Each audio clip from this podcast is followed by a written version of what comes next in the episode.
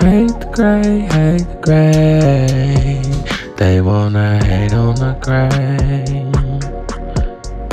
Yeah, hate the gray, hate the gray. They wanna hate on the gray.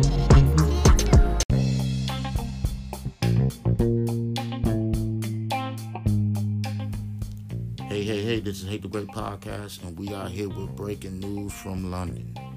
British police launched a murder investigation on Wednesday after 39 bodies were found inside a tractor trailer on an industrial estate in southeast England. Essex police said a 25 year old man from Northern Ireland had been arrested in suspicion of murder. We have some footage for you guys, and here it goes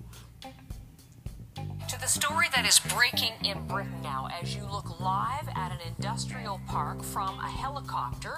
So we don't control these shots, but as uh, you see them, what I'll tell you is this is where it's happening an industrial park about an hour outside London in Essex, in Grays in Essex. The discovery of 39 bodies in the back of that transport truck that you are looking at right there.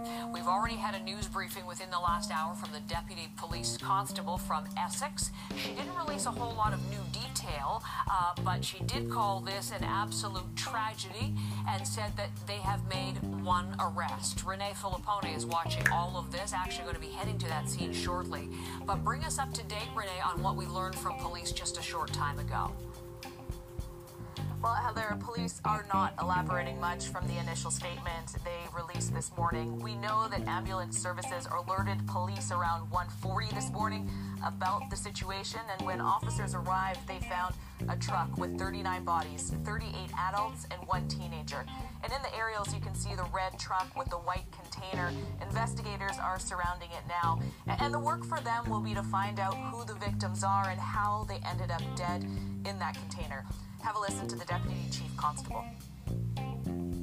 At this stage, we have not identified where the victims are from or their identities, and we anticipate this could be a lengthy process. This is an absolute tragedy and very sad day for Essex Police and the local community. We will continue to work alongside many other partner agencies to find out what led to these deaths. A 25 year old man from Northern Ireland has been arrested on suspicion of murder. He's being held in custody. And here's what we know, Heather, about the origins of the truck so far. Police say it came from Bulgaria, a country within the EU. It entered the United Kingdom on October 19th. That's four days ago at Holyhead which is a port in Wales on the west coast. Now, that port normally services ferries from Ireland.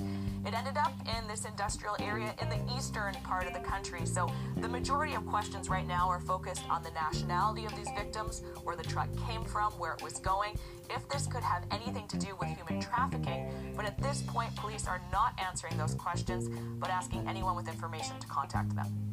So uh, we're going to obviously be bringing any new detail that comes in. We are starting to hear from official reaction. What are uh, people like the Prime Minister saying, Renee? Well, this morning we have heard from Home Secretary Priti Patel, and she said, you know, she is shocked and, and, saddened by this and is calling on the public to give police space to do their work.